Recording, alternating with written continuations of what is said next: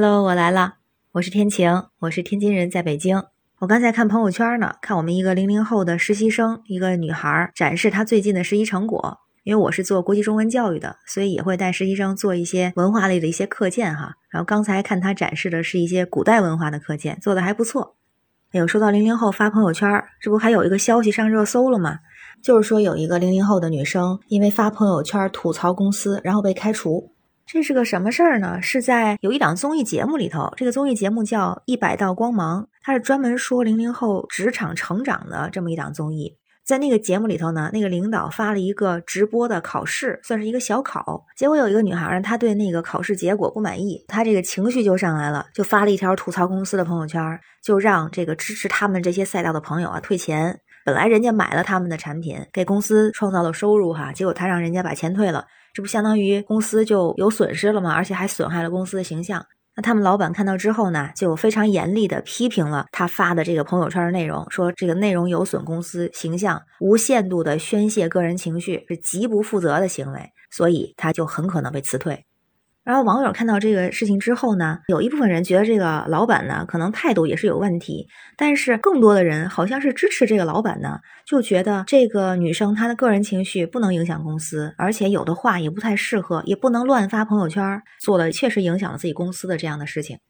说吐槽的话，我觉得吐槽这件事情，表达自己不满这件事情是一件很正常的事儿，跟是不是00后没有关系。00后、90后、80后、70后、60后都可能会有不满的，可能会吐槽的情况。就即使我再热爱我的工作，无论是疫情前还是疫情后，无论它是正常发工资还是打折的发工资，无论它是按点发工资还是延迟发工资，无论在这工作我是贫穷还是富有，你说我100%的拥护我的老板，热爱我的公司，不管发生什么事情，我都是一颗红心，100%的投入。我觉得好像也不是特别的真实吧，有两句抱怨或吐槽其实挺正常的。但是呢，吐槽归吐槽，但吐槽的方法是不是也得有限度？如果是在朋友圈里做出对公司或者对老板非常不利的这样的事情，好像也是不太合适。我就在想，这个事儿是发生在现代，就想到我们实习生做的那些课件哈，如果是发生在古代，古代这样的事情也很多，有诗人啊，或者是在朝做官呢，以前也是有单位的这些人，人也吐槽，那个时候又是什么样的情况呢？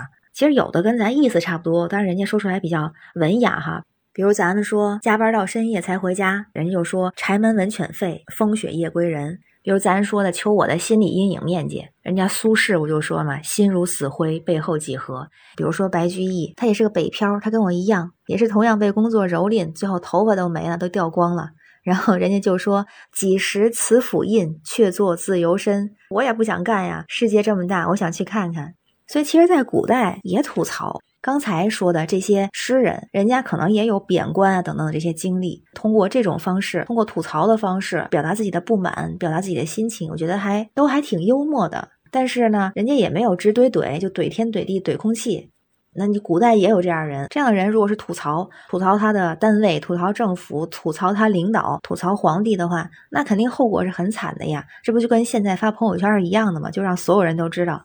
还真有这样的人，就有吐槽吐得很惨的，惨到什么程度呢？惨死被冤死。比如说陈子昂，他也是初唐的诗人啊，据说他是一个长得又好看，然后还很浪漫的富二代。后来呢，不是花了好多钱买了一把名琴嘛，还直播摔琴博眼球，现场发自个儿的那个原创的诗作，这个时候就有了很多的粉丝。那后来呢，唐高宗去世的时候，武则天就把唐高宗送回长安安葬，当时陈子昂就写了很长的一封信，据说有1800个字，就大力劝武则天不要移陵入京。然后武则天呢觉得这个人真的是很有才，就被他的文采折服了，还给了他一个官职，而且对他特别赏识，就告诉他呀，你有什么不满意的你就说出来。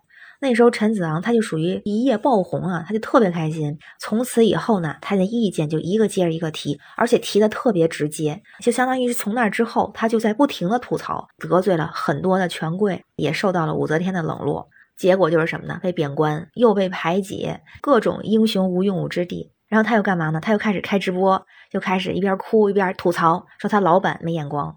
就有了那个前不见古人后不见来者，念天地之悠悠，独怆然而涕下。他就干脆辞职了。辞职回家之后，准备专心的搞文学创作。但是，就因为他前边不停的吐槽，他吐槽他单位是吧？吐槽领导，吐槽所有的这些权贵们，得罪了太多的人，最后被人冤枉，进了监狱，然后枉死。所以咱看，就古代人，你要是没事老吐槽，就是好像咱是直言见语是吧？表达自己的不满，把自己情绪发泄到极致，结果好像就很惨。当然人家也有那种我也吐槽，但是我吐槽的恰到好处，或者是我能把握那个火候。